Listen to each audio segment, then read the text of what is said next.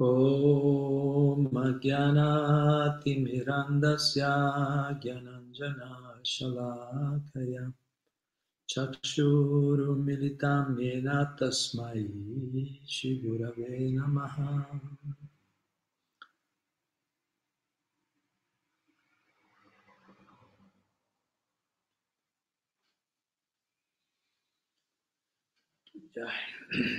Bene, Hare Krishna, ben ritrovate, ritrovati tutti.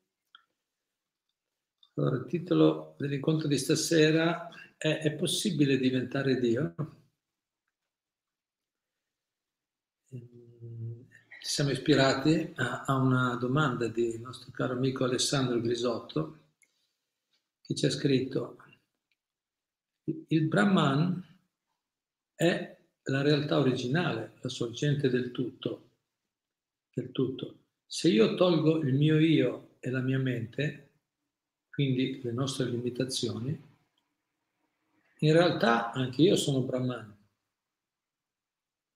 Solo che a questo punto, come mai io che potrei essere Brahman sono un Jiva? Forse a causa dell'ignoranza?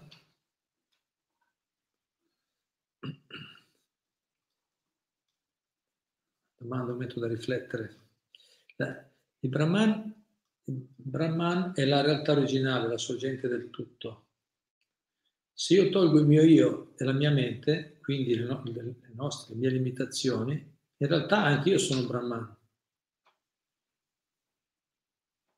No? Anche io sono Brahman, Brahman. Poi spieghiamo cosa significa Brahman, Jiva. Anch'io sono Brahman, solo che a questo punto, come mai io che potrei essere Brahman sono un Jiva? Invece, forse a causa dell'ignoranza. Bene.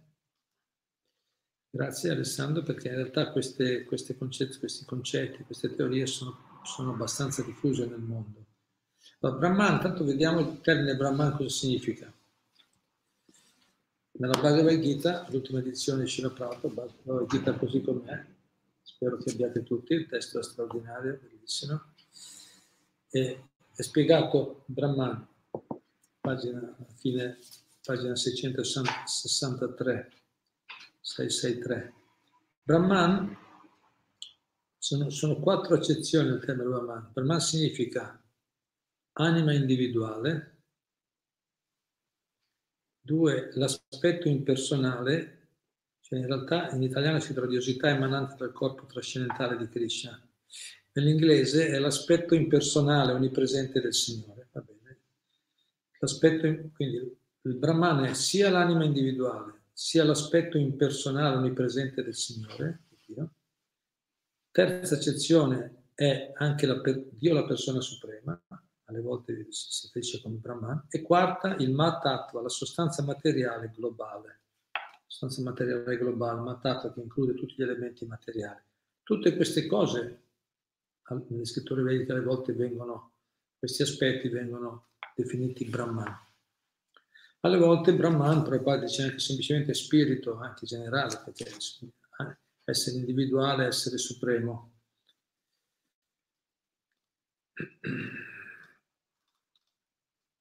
Ed è anche, ed è anche che, insomma, i quattro punti che qui descritti sono quelli, sul Brahman, ed è anche uno dei tre aspetti, i tre, tre aspetti della verità assoluta. La verità è una, spiegano i Veda, c'è un'unica verità assoluta che include tre aspetti, l'aspetto Brahman, appunto, che è l'aspetto, dice qua, l'energia, l'aspetto impersonale onnipresente del Signore. Dio è presente in modo impersonale attraverso le sue energie in, in, tutte, in tutti gli angoli della creazione materiale e spirituale. C'è il Brahman, c'è il Paramatma, dentro la creazione materiale, il Paramatma è l'anima suprema nel cuore di ogni essere, qui c'è l'aspetto impersonale, c'è l'aspetto localizzato, l'anima suprema nel cuore di ogni essere e in ogni, in ogni atomo, si dice dovunque, presente anche all'interno della creazione materiale. E poi c'è l'aspetto Bhagavan, l'aspetto personale di Dio. Quindi Alessandro dice, eh, dice se io, essendo Brahman, anch'io, essendo spirito, essendo parte di questa sorgente originale del tutto, se tolgo il mio io e la mia mente, quindi le mie limitazioni, allora anch'io posso diventare Brahman, nel senso posso diventare, posso diventare Dio. Infatti ci sono delle scuole che dicono che una volta che togli i condizionamenti materiali, no? l'agitazione della mente, il tuo io materiale, l'io storico, e ti stabilisci nel tuo sé, perché l'io è diverso dal sé, l'io è la persona condizionata, il sé è la persona pura, diciamo così, si può, solito vengono usati questi termini.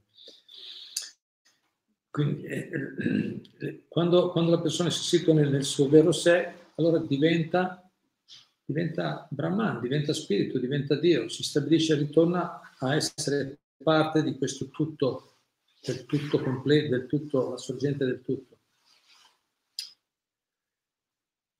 L'unico problema, dice, dice, sarebbe semplice, infatti molti dicono così, ma non preoccuparti, tu basta che ti purifichi, con una dovuta pratica spirituale, con la giusta conoscenza. Infatti dicono è sufficiente capire, no, certe scuole dicono è sufficiente capire, le scuole chiamate Mayavadi, impersonaliste, dicono che è sufficiente capire, e anche lì sono diverse correnti, diverse sfaccettature, però in generale è, è sufficiente capire che tu sei, capire che tu sei spirito, sei, sei il tutto, sei parte del tutto, sei Dio, quando hai capito quello, eh, basta, è già risolto. Quando hai questa conoscenza, il problema è già risolto. Metti da parte l'io storico, la mente condizionata e tu ti ritrovi, ti ritrovi a diventare Dio di nuovo, tornare quello che sei, no? la tua vera. La domanda stasera è possibile diventare Dio? Beh, Alessandro stesso, che lui ha, ha ricevuto anche le informazioni appunto dalle, dalla scienza vedica originale, poi alla fine dice però qui c'è, una, c'è un dubbio, quindi è semplice, basta che tolgo questi miei condizionamenti e io divento di nuovo Brahman. Ma come mai alla fine dice, come mai io, io che potrei essere Brahman invece sono un Jiva? Vediamo cos'è Jiva. Cos'è Jiva? Appunto nei, nei, nei glossari, nel, nella Bhagavad Gita, Krishna lo spiega prima di tutto. La Jiva è, l'eterna anima spirituale individuale, l'essere spirituale, l'anima spirituale individuale, che è eterna. Quella è Jiva. Allora dice, allora, allora io so, sono un essere individuale o sono l'essere supremo? Cioè la domanda è, infatti poi c'è, come mai io potrei essere Brahman su un Jiva? Forse a causa dell'ignoranza. Infatti appunto queste scuole dicono, a causa dell'ignoranza pensi di essere qualcos'altro ma in realtà tu sei il tutto, tu sei Dio. E che è anche piacevole questa filosofia, no? ah, cioè tutti vogliamo essere in questo mondo, tutti vogliono essere grandi, no? i più grandi, poi se troviamo anche una filosofia che mi dice che tu puoi diventare, puoi essere il più grande, io stesso, very nice, bello, attraente, interessante. Mm. Allora, quindi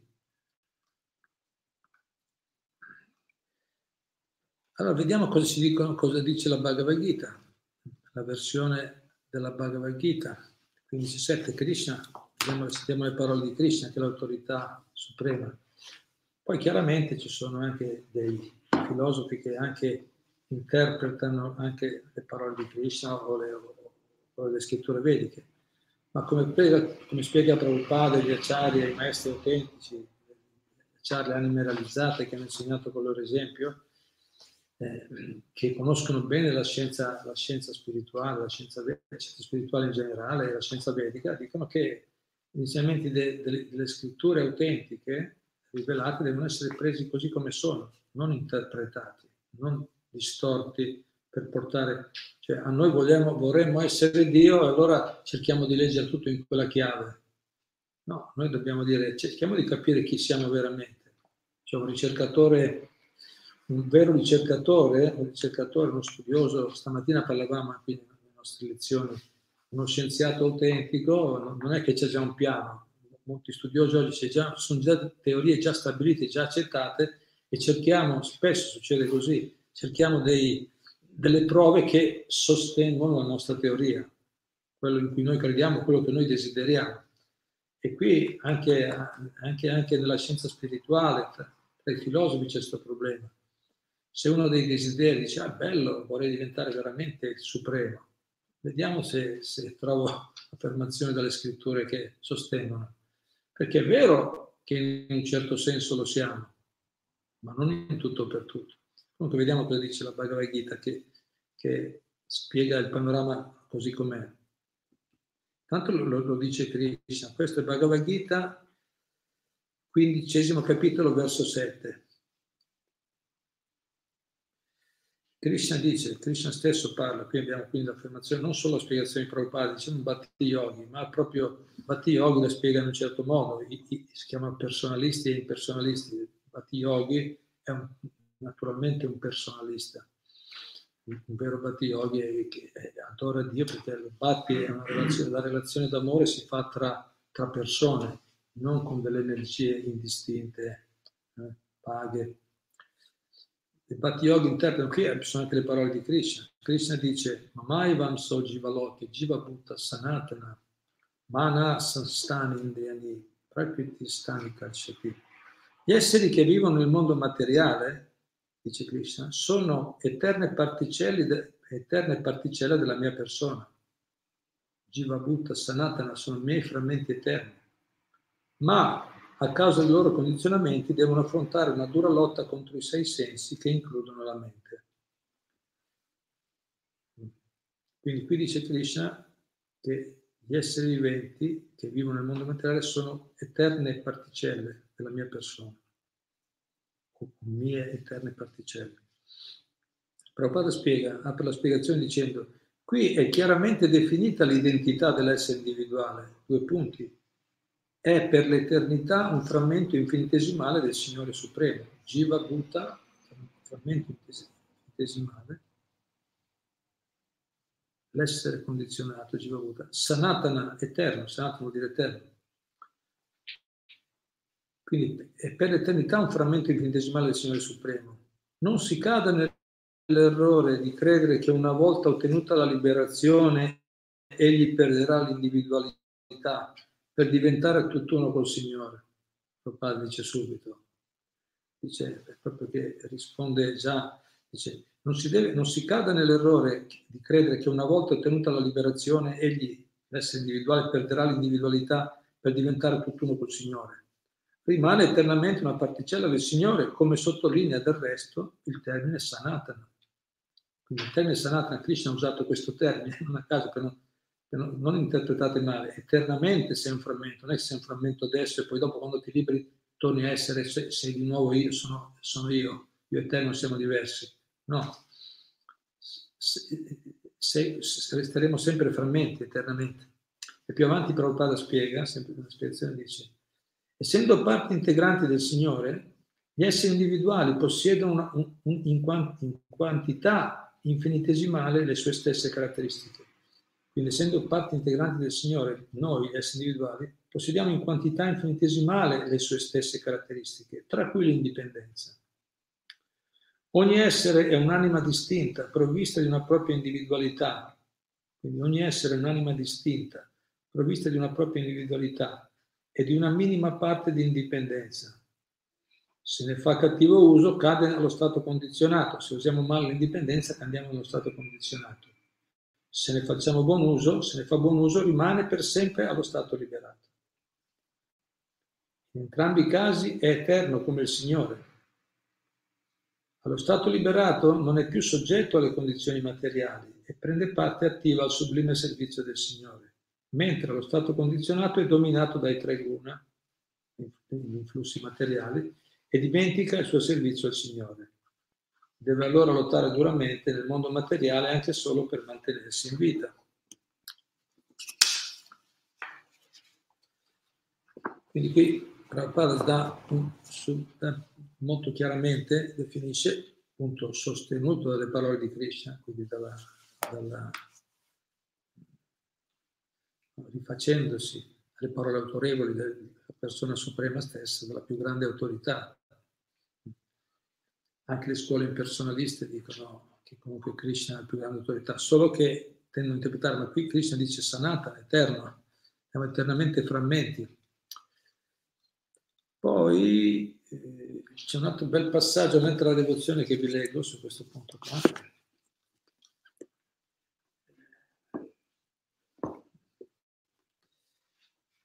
Prabhupada dice, nella devozione a pagina 50, dice, in questo mondo tutti cercano di elevarsi al di sopra degli altri, anche dei propri vicini e conoscenti. A livello, comuni- a livello comunitario, sociale o nazionale, ciascuno compete per dominare gli altri. La sete di grandezza, eh, anche leggevo un altro articolo, papà diceva, sì, questo sono tutti vogliamo, prima vogliamo diventare i capi, poi vogliamo diventare i presidenti e poi alla fine, quando no, Vediamo sempre cosa succede qui, però dice la sete di grandezza può estendersi all'infinito e quando ciò accade si manifesta il desiderio di fare tutt'uno, tutt'uno con l'essere più grande, il Signore Supremo. No? Capito? Quando l'ego si espande, sì, in modo più sottile, più virtuoso, vogliamo diventare tutt'uno con l'essere supremo. Tale aspirazione è ancora materiale, anche se un po' più evoluta. La comprensione spirituale perfetta della vita equivale alla consapevolezza, quindi molto bello, comprensione spirituale perfetta della vita equivale alla consapevolezza della propria posizione originale e al conseguente impegno nel sublime servizio d'amore al Signore. Dobbiamo realizzare che siamo limitati e che il Signore è illimitato. Non è dunque possibile essere uno con Lui. Questa frase finale è anche molto importante.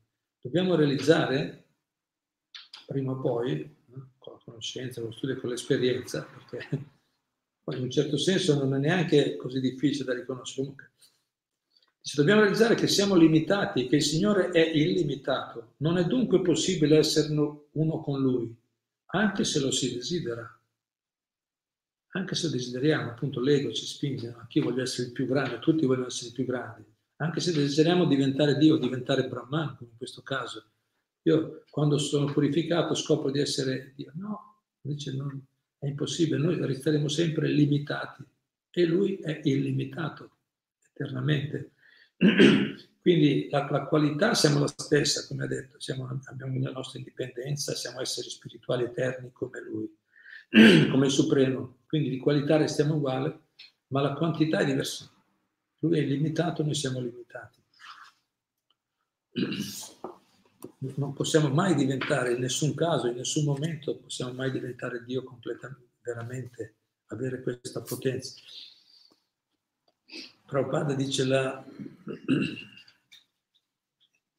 Eh, come nelle volte dice, ma tu quando c'è una famosa anche lezione, conferenze Prabhupada, dice, ma tu dici di essere Dio, allora apri, apri il dizionario, apri, vediamo sul dizionario cosa dice, io me lo sono guardato anche oggi, in inglese dice Dio uguale il controllore supremo, anche oggi leggevo Dio è l'essere supremo che controlla tutto, più o meno uguale, il controllore supremo. Allora Prabhupada eh, dice a questa persona, tu dici di essere Dio, allora significa che tu sei il controllore supremo? Sei tu che controlli tutto? Poi non riusciamo neanche a controllare un, un, un invisibile virus, no? Vediamo che, che no? per piccole cose come, come, siamo, come siamo limitati. Dove sono le persone che possono controllare, solo la persona che possono controllare ogni cosa, tutti tutto quello che si muove intorno a sé. Quello è Dio, il controllore supremo. Se noi non riusciamo a controllare tutto, come possiamo diventare sì? Quando saremo liberati scopriremo di esserlo. Però adesso non si vede, non si vede, ma non si vedrà neanche dopo, non si vedrà neanche dopo, questo dicono le scritture. Anzi, se noi ci, man mano che ci purifichiamo, eh, realizziamo invece di essere frammenti del Supremo, che è la posizione originale vi leggo un ultimo passaggio, comunque poi faccio una piccola conclusione, una conclusione de, dell'argomento, che è un argomento interessante. Vi leggo da un articolo del Back to God, in inglese di Sheila Prabhupada, traduco, scusate se non è perfettamente fluido. Sempre su questo argomento mi è capitato proprio ieri in mano, ho detto, vabbè, si collega bene con questa domanda.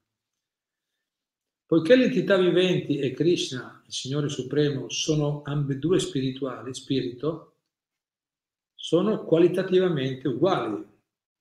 le qualità sono uguali, Brahman, abbiamo detto, Brahman, sia Dio che le esseri individuali, sono ambedue Brahman, spirito.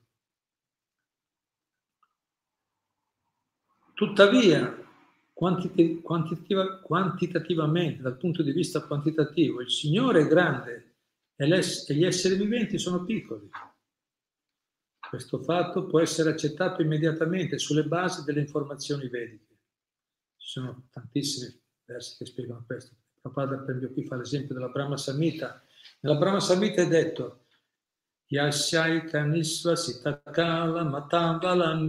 Jivanti loma vilajaja gadandanata.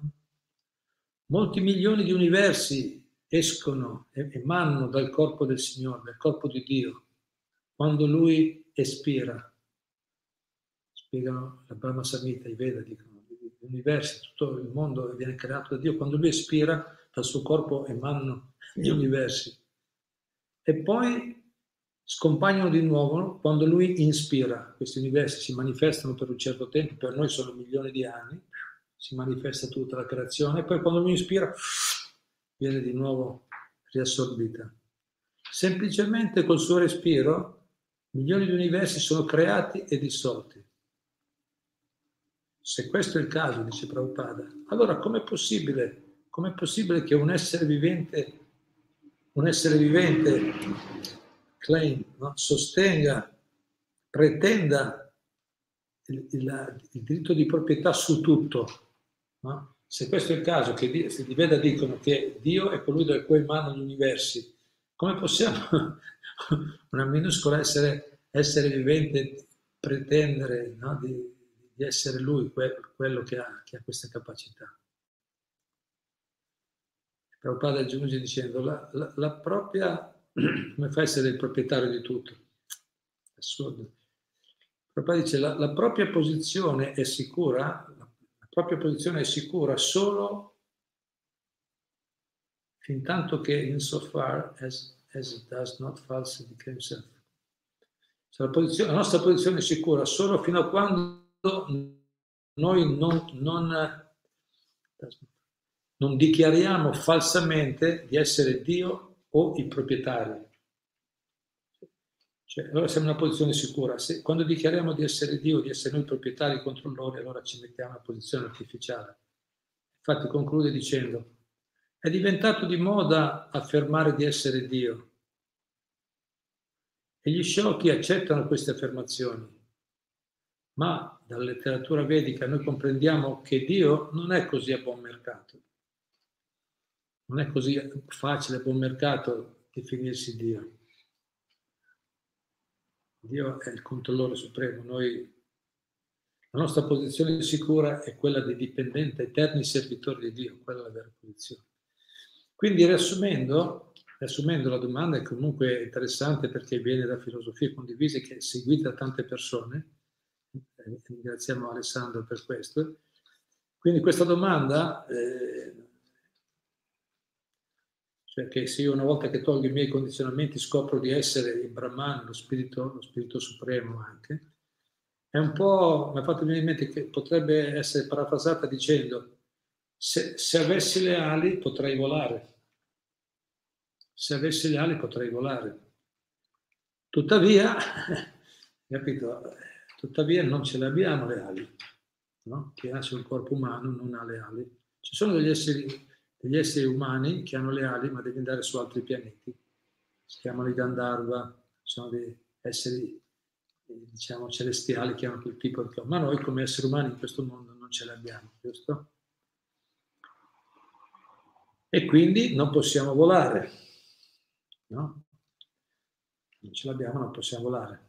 Poi c'è qualcuno che i poteri mistici può spostarsi, ci sono possibili, ma diciamo, intanto non possiamo volare liberamente nel cielo.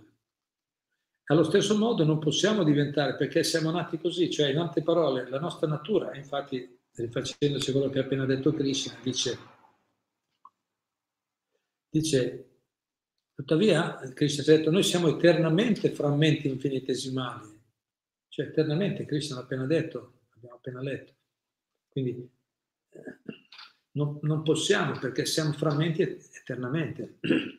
Quindi siamo controllori e no, siamo controllati e non controllori. Eternamente siamo frammenti infinitesimali, controllati e non controllori. Questa è la nostra condizione. Quindi cercare di capire cosa potremmo essere, ma che non siamo. Sì, può essere piacevole per il nostro ego, può sentirsi che potremmo essere molto grandi, importanti, al controllo di tutto, ma la realtà è che non è così. E questa è una condizione che non può essere, non può essere cambiata. Certo, poi qualcuno dice, ma Dio ci ha fatto male. Ci ha fatto male, sembra, potrebbe sembrare, magari da un certo punto di vista, dice, ma come ci ha fatto con delle limitazioni? Ma in realtà, dice Battinot Thakur, l'essere individuale ha questa caratteristica, è molto piccolo, siamo piccoli, infinitesimali, dipendenti, controllati e non controllori, no? siamo molto limitati, osservati, non, eh, osservati, non osservatori, siamo in una posizione di dipendenza. Dice però questa stessa anima individuale, dice Battino Thakur, può sperimentare una felicità infinita, una felicità illimitata. Siamo piccoli, ma la felicità che possiamo sperimentare è illimitata, che è possibile arrivare.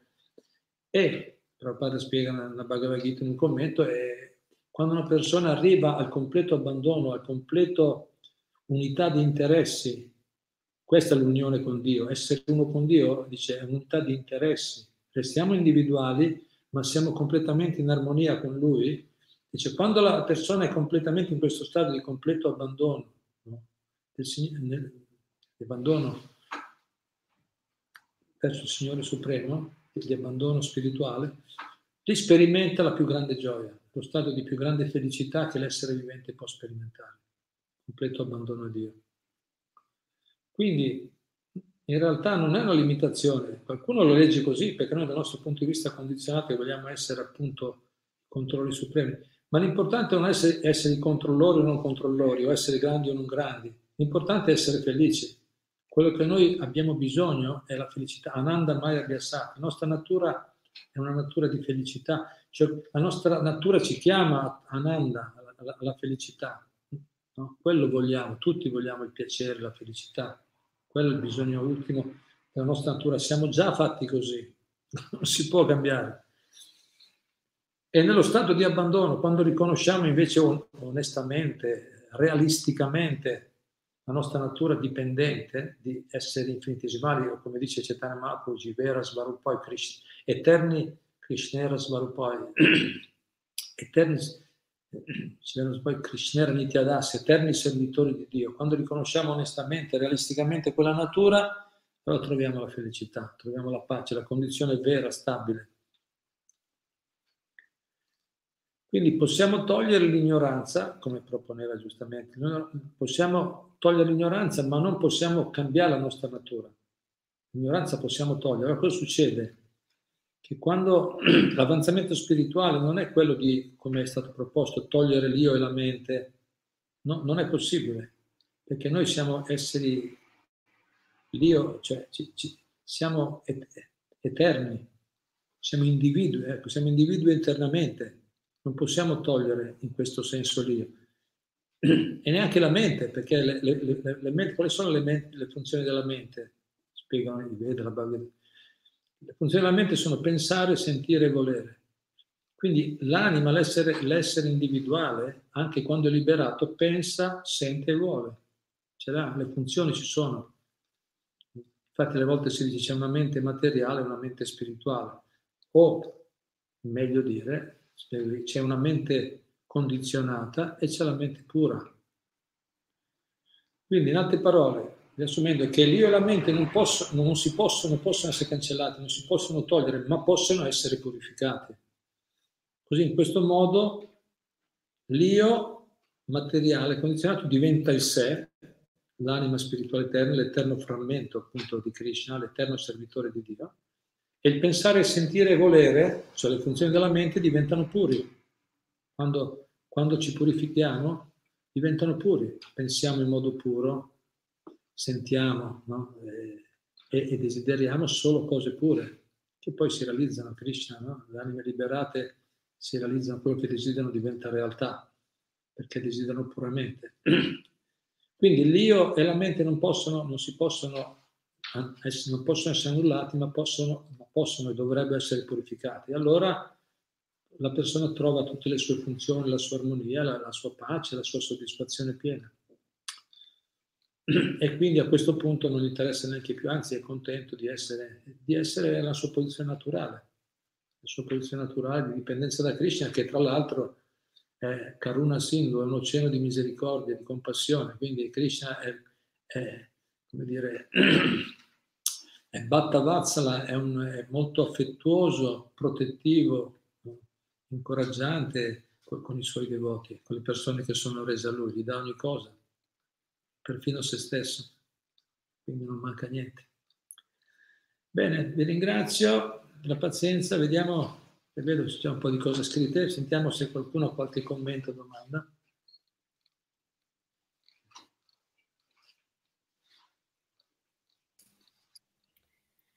Roberto Collareda dice, Hare Krishna amici, mi sorge un dubbio. In questa pandemia c'è qualcuno che si sente Dio e ci comanda anche nella nostra libertà e vita? Grazie, Guruchara Narivol. Ari, ari. C'è qualcuno che si sente Dio e che ci comanda, giusto? Sì, ci comanda anche nella nostra libertà e vita. Eh, in questa pandemia o in qualsiasi altra pandemia, eh, epidemia, guerra, difficoltà, no? disastri naturali, guerre, qualsiasi cosa possiamo, qualsiasi, qualsiasi situazione piacevole o spiacevole viviamo in questo mondo, sono tutti per sempre, eternamente sotto il controllo di Krishna. Non si muove foglia che Dio non voglia. Cioè Dio è sempre al di sopra di tutti. Non c'è qualcuno che si può muovere indipendentemente. Gli acciari dicono che è ignoranza pensare che qualcuno possa indipendentemente fare qualcosa di ingiusto no? di muovere le cose senza il consenso di Dio. Se fanno qualcosa è perché hanno ricevuto il consenso. Senza il suo consenso non, non è possibile. Cioè, ci sono autorità superiori molto più potenti di qualsiasi, qualsiasi ambizioso uomo politico, uomo d'affari, eh, ambiziosi eh, proprietari di, di, di, potentissime case farmaceutiche, non so cosa volete dire, sentiamo tante, tante teorie che possono avere una certa validità a un certo livello, ma ricordiamoci sempre, è un devoto intelligente, gli acciari ci insegna, dobbiamo sempre ricordarci che tutti sono controllati da forze superiori e non possono andare oltre a quello che è loro concesso, a quello che è loro concesso da, dal volere supremo. È, è, è, vero che oggi sono persone molto, sembra, come va il mondo, persone potenti che stanno influenzando, potenti materialmente, ma, in, ma impotenti spiritualmente, eh, che, che, stanno magari influenzando, stanno cercando di far andare il mondo in una certa direzione. E sembra anche che abbia una certa influenza, perché? Perché è vero che ci sono tante persone purtroppo condizionate che, che magari accettano anche le loro proposte, le loro teorie, capito? come si diceva altre volte, no? ma come mai i governanti, è... ma siamo noi che li abbiamo votati, no? ci sono persone, perché, perché abbiamo governanti di questo tipo? Perché qualcuno li ha votati. Quindi vuol dire che ci sono le responsabilità da ambe le parti. No? Prabhupada dice no, ognuno, ogni popolo ha il governo che si merita nell'insieme. Poi è chiaro, sono persone all'interno di un popolo, persone più, più virtuose, più sensibili, altre più passionali altre più tamasiche, influenzata ignorante, influenzata dall'ignoranza. Ma non, non ci sono errori, cioè non, non, non sfugge niente al controllo del Signore. Infatti, alle volte le cose cambiano repentinamente, in modo inspiegabile, o alle volte, Prabhupada dice perfino se eh, alle volte è, è Dio stesso che, che, ispira delle persone a farsi la guerra, due nazioni a fare la guerra l'uno con l'altro perché magari se sono troppo materialisti, come è successo anche in ere passate, sono troppo materialisti e il fardello della terra deve essere sollevato da, da situazioni difficili, pesanti, alle volte persone si, si fanno, no? si distruggono a vicenda, sotto un controllo superiore, sotto il controllo. Quindi non dovremmo dimenticare che c'è un controllo di sopra. Poi, chiaramente, la parte difficile per noi è capire bene come posizionarci in mezzo a questo, questa confusione generale che c'è. fare o non fare, come agire alcuni propongono di essere più, fare una rivoluzione, qualcuno con le armi propone, qualcuno no, più pacifica ma facciamo la rivoluzione, qualcuno dice no, cantiamo di più Hare Krishna, facciamo più le pratiche spirituali. Ci sono diversi modi. Noi come, diciamo, come devoti dovremmo sapere che, ricordi sempre che è Krishna che controlla tutto, quindi come primo, primo dovere, i puri devoti, il primo dovere è servire Krishna perché è lui che controlla. Se lui vuole, se lui vuole può toccare il cuore a qualcuno, può intervenire, può ispirare qualcuno a fare delle mosse giuste. No? Allora, il primo dovere è verso Dio e poi il dovere verso gli altri, che ci, coloro che sono vicini, che ci sono intorno. Però dobbiamo muoverci con molta attenzione, in modo da fare, portare veramente risultati e non, e non creare altre forme, altri tipi di problemi, perché spesso spesso per, per risolvere un problema creiamo altri problemi. No? Prabhupada leggevo l'altro giorno, sì, dice, hanno, hanno creato una, diceva a suo tempo Prabhupada, dice adesso hanno fatto un jet, degli aerei così, che vanno velocissimi, così veloci che non ho mai visto, molto veloci fa, però poi quando ah, dice, hanno speso milioni, milioni di dollari per fare questi aerei, dice, però quando poi sono partiti, quando passavano sopra le città, spaccavano i vetri, no? rompevano il muro del suono e rompevano i vetri di tutti i palazzi, delle, delle case. E quindi ci hanno speso milioni di dollari per fare questo aereo, ma poi non, non lo possono usare perché sennò crea troppi danni. Proprio molto semplice, pratico, dice. Quindi vediamo, facciamo, prendiamo delle misure che poi creano più danni. Qui, qui bisogna cambiare la coscienza, non è questione esterna se no continuiamo a creare, come abbiamo fatto l'esempio altre volte, continuiamo a cambiare, cambiare i, i, dirigenti, i, i partiti, no? I, coloro che guidano lo Stato, ma se sono persone materialiste non potranno portarci delle soluzioni. Comunque, quindi ricordiamoci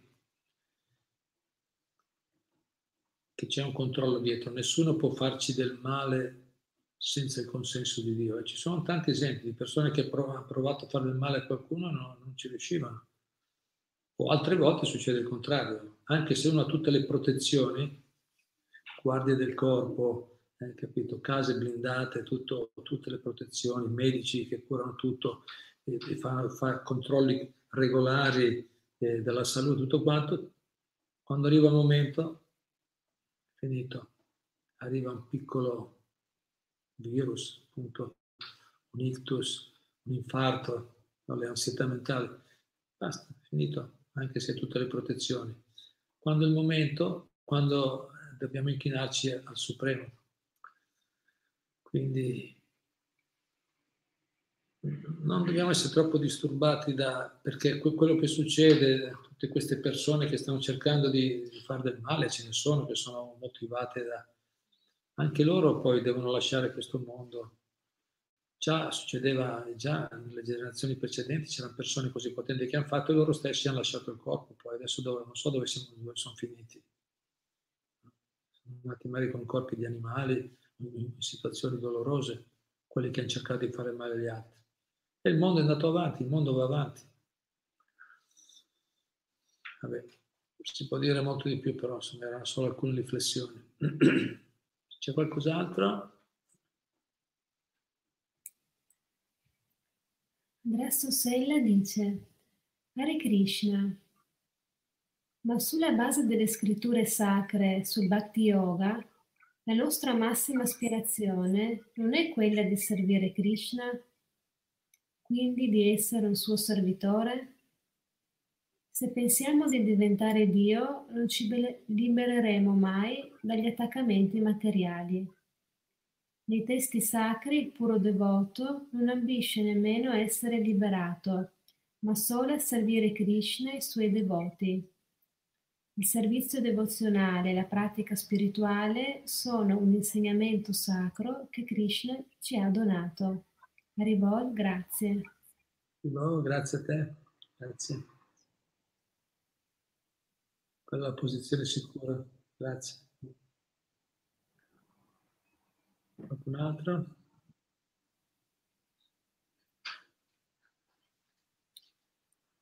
C'è Alessandro Grisotto che Gloria... Gloria? Gloria al maestro spirituale, un caro saluto a tutti i devoti riuniti, grazie Guru Charana per la risposta. Grazie a te per la bella domanda. Grazie. Grazie. Cos'altro? Andrea Sponza che dice, se diventiamo Dio, con chi instaurare i vari rassa d'amore trascendentali? Come ottenere beatitudine dalle varie realizzazioni compre- comprese nel percorso? Noi siamo eterne gocce di un immenso mare. Hare Krishna. Grazie. Eh sì. Eh, avere relazioni rassa, no? Sono relazioni d'amore, dolci relazioni, come si fanno ad avere con qualcosa eh, non possiamo più.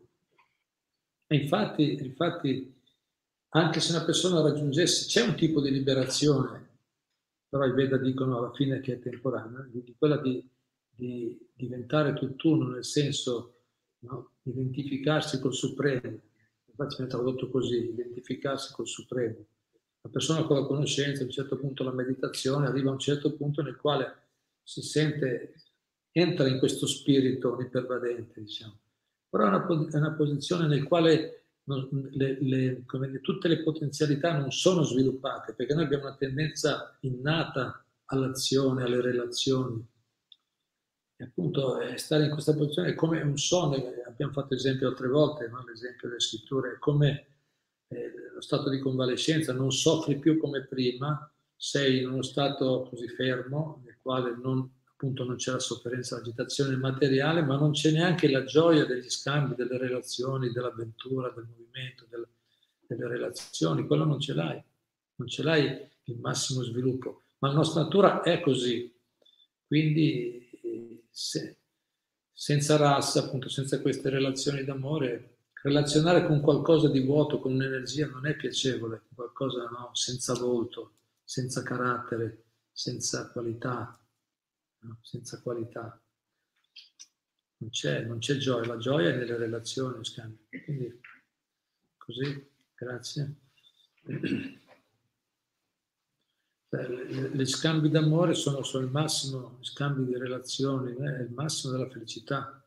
Se no si dice che le relazioni, sono, sono, le relazioni con gli altri sono la causa dei più grandi dolori quando sono condizionate, quando, sono, quando c'è l'ego in mezzo, ma di più grande felicità se ci sono scambi d'amore veri, senza interesse, che dire la relazione tra l'essere individuale e l'essere supremo, no? basate su un amore puro, senza, senza, senza nessuna forma, senza nessuna traccia di, di egoismo. Quindi è una, è una gioia illimitata.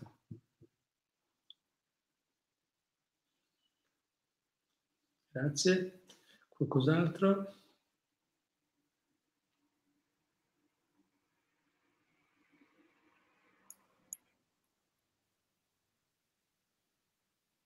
C'è una domanda da parte di Valentino Pierro. Dice Hare Krishna, grazie degli insegnamenti, io non ho capito bene una cosa, ma nell'altra vita chi diventa animale? Ah, sì, Nella vita successiva, è un altro argomento, sì.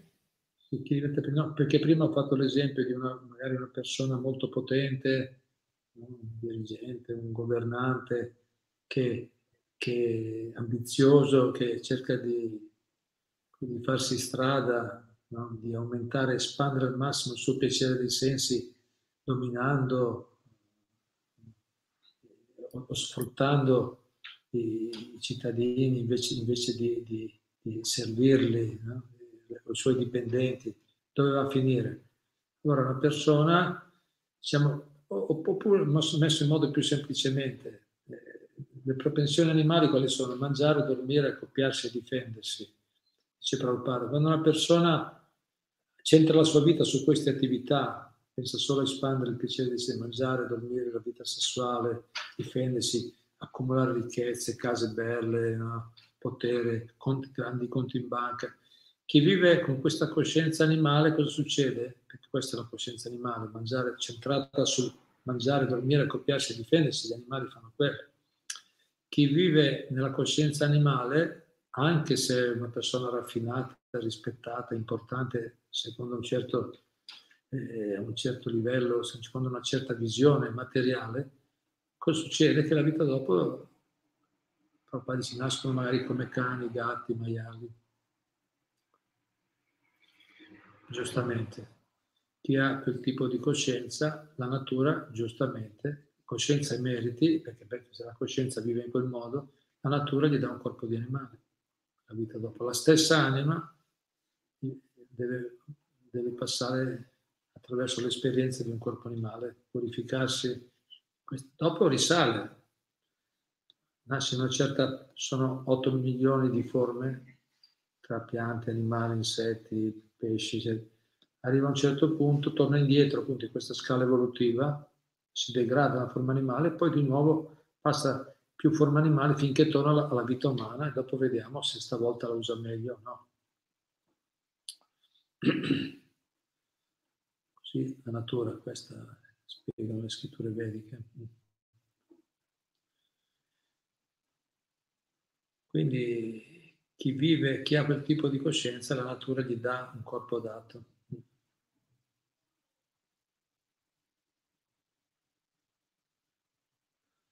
Cos'altro?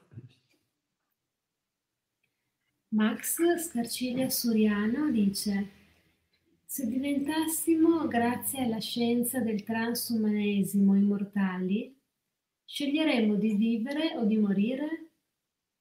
Secondo me l'infelicità non sarebbe mai superabile, non sarebbe mai superabile comunque.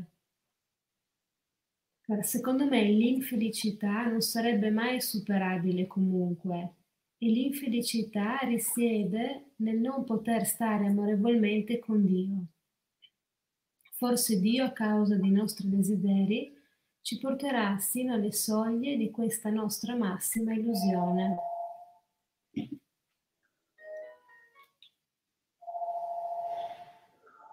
Se, divent- se diventassimo, se diventassimo, grazie a Scienza del Transumanesimo, ne ho parlato qualche giorno fa, appunto Max aveva portato questo punto forse sceglieremo di vivere o di morire. Poi da solo dopo già dà un po' di risposte. Beh, ma di nuovo qui mi fa in mente la stessa domanda. Se, se diventassimo eh, immortali, ma, eh, diventassimo immortali, ma noi siamo già immortali. Siamo già immortali, non è che diventassimo. Noi siamo già immortali, il corpo è immortale. Forse lui intende se grazie al transumanesimo, grazie alla scienza, riuscissimo ad avere un corpo immortale, ma è impossibile. Questo, questa sembra la domanda di noi prima. Se avessi le ali potrei volare, ma non ce le hai. Il corpo polvere era, polvere ritornerà. Materi- gli elementi materiali eh, sono, sono in, continua trasformazione. No, non, può, non è possibile che un corpo materiale resti eternamente ma l'essere vivente invece è immortale, l'anima è immortale. Quindi di nuovo, cosa serve ragionare su qualcosa che non può essere? Non può essere, non c'è un corpo materiale immortale, eterno, non c'è. Tutto ciò che è materiale è temporaneo. Quindi, quindi anche se possono dirci, di nuovo è bello, se ci dicono poi tu puoi, puoi diventare Dio, puoi diventare immortale, il tuo corpo può diventare immortale, ci dicono i transumanisti. Ma dov'è l'esempio? Fammi vedere, non ho visto mai, fino adesso non siamo riusciti a farlo. Vediamo se, ci riuscite voi. Ma... Quindi secondo me poi dice, secondo me le, le scolegge, l'infelicità non sarebbe mai superabile comunque. E l'infelicità. E l'infelicità risiede giustamente, dice poi, risiede non poter stare amorevolmente con Dio. Bravo, è quello il punto. Quando ci riallacciamo alla nostra relazione con Dio ritroviamo la felicità, questo è il concetto, questa è la vera soluzione. Poi dice, forse Dio a causa dei nostri desideri ci porterà alle soglie, fino alle soglie della nostra massima illusione. Certo, possiamo andare fino alle soglie della massima illusione, ma alla fine siamo, siamo infelici, siamo sempre là.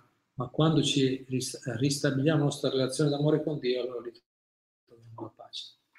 E questa è la prova che è la cosa giusta, perché sei soddisfatto. E infatti, stranamente, illogicamente, quando le persone cominciano a praticare seriamente una disciplina spirituale autentica, stanno meglio. Non si capisce un'ottica logico-razionale. Come mai una persona che, una persona semplicemente recita i nomi di Dio, eh, adora Dio, sta meglio? Ma come fa a stare meglio? Dov'è? Però funziona, succede. Grazie. Qualche altro punto?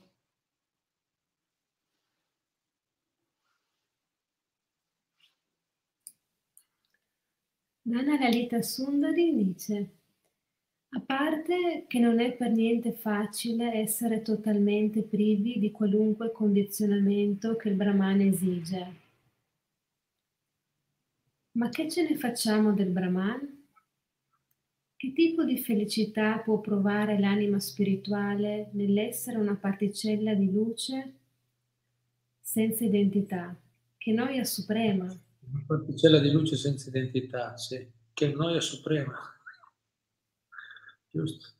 Senza amore, senza alcuna attività, senza divertimento, senza ridere.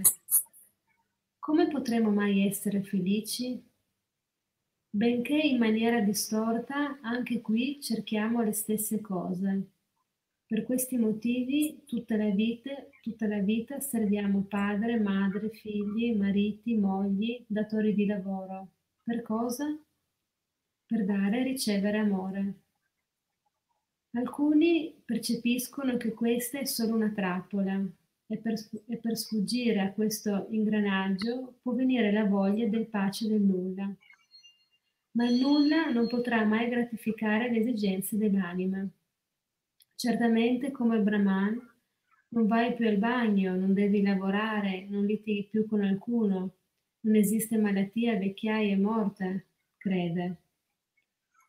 Dio stesso non ama fare Dio nella sua forma di Brahman. Lo deve accettare per, per amore di alcuni dei suoi figli che lo vogliono percepire così. Nella sua forma personale, egli stesso, attraverso la sua energia di Yoga Maya, si diverte come un pazzo, dando e ricevendo amore insieme ai suoi devoti che, diven- che diventano come pazzi insieme a lui. Sono certa che chi percepisce, anche se poco, poco, poco, pochissimo, la presenza di Dio, in una relazione personale, il Brahman diventa l'oscurità. Bravo, grazie, bella analisi. Si vede che stai studiando la Bhagavad Gita, l'insegnamento dei puri devoti e stai, e stai sperimentando i benefici della Bhakti, grazie. Bene. Proprio così. E, infatti c'è, c'è un verso nella... C'è un verso Kaivalyam Narakayate, dice, citava Prabhupada, Chaitanya Mahaprabhu, dice che per i devoti puri che sperimentano già la felicità della relazione personale con Dio, Kaivalya, il Kaivalya è la liberazione impersonale, il fondersi nel Brahman, identificato sul Brahman, Narakayate, Naraka è l'inferno, per loro è infernale, appunto senza scambi, senza relazioni, senza ridere, gioire, senza emozioni, piatto, una cosa, è qualcosa di, capito, di addirittura per alcuni è qualcosa di molto alto, eh, ambiscono quel tipo di liberazione, ma per i devoti che sperimentano la, felicità spirituale è qualcosa di, eh, capito, di, di, di spiacevole da evitare, di, nessun interesse, non sono interessati. Grazie comunque per le belle descrizioni che ha fatto. Grazie. Qualcos'altro? C'è una Maria Conte, Tamapriya, che dice scusami, nella mia ignoranza credo che il transumanesimo si riferisce solo al corpo materiale e non a chi siamo veramente. Esatto, sì, sì, così. Grazie. E quindi il reale, il realizzabile tenere, se dici solo il corpo, tenere il corpo eternamente, quello è, un'illusione. Abbiamo detto i corpi materiali non possono essere eterni, sono temporanei. Grazie. Qualche ultimo punto? No. C'è altro? No. Bene, ringrazio. Forse Caterina si può annunciare domani sera facciamo qualcosa allora? Sì, domani sera se volete collegarvi alle 18 ci sarà Guru Charana Prabhu che racconterà delle storie su Chaitanya Mahaprabhu, dato che domenica si ricorda la sua apparizione. Quindi se volete collegarvi, domani è sabato facciamo un programma speciale per ricordare Sri Chaitanya Mahaprabhu che apparirà domenica, Cloro Purnima, bellissima festa. Bene, grazie a tutti allora. Hare Krishna, a presto.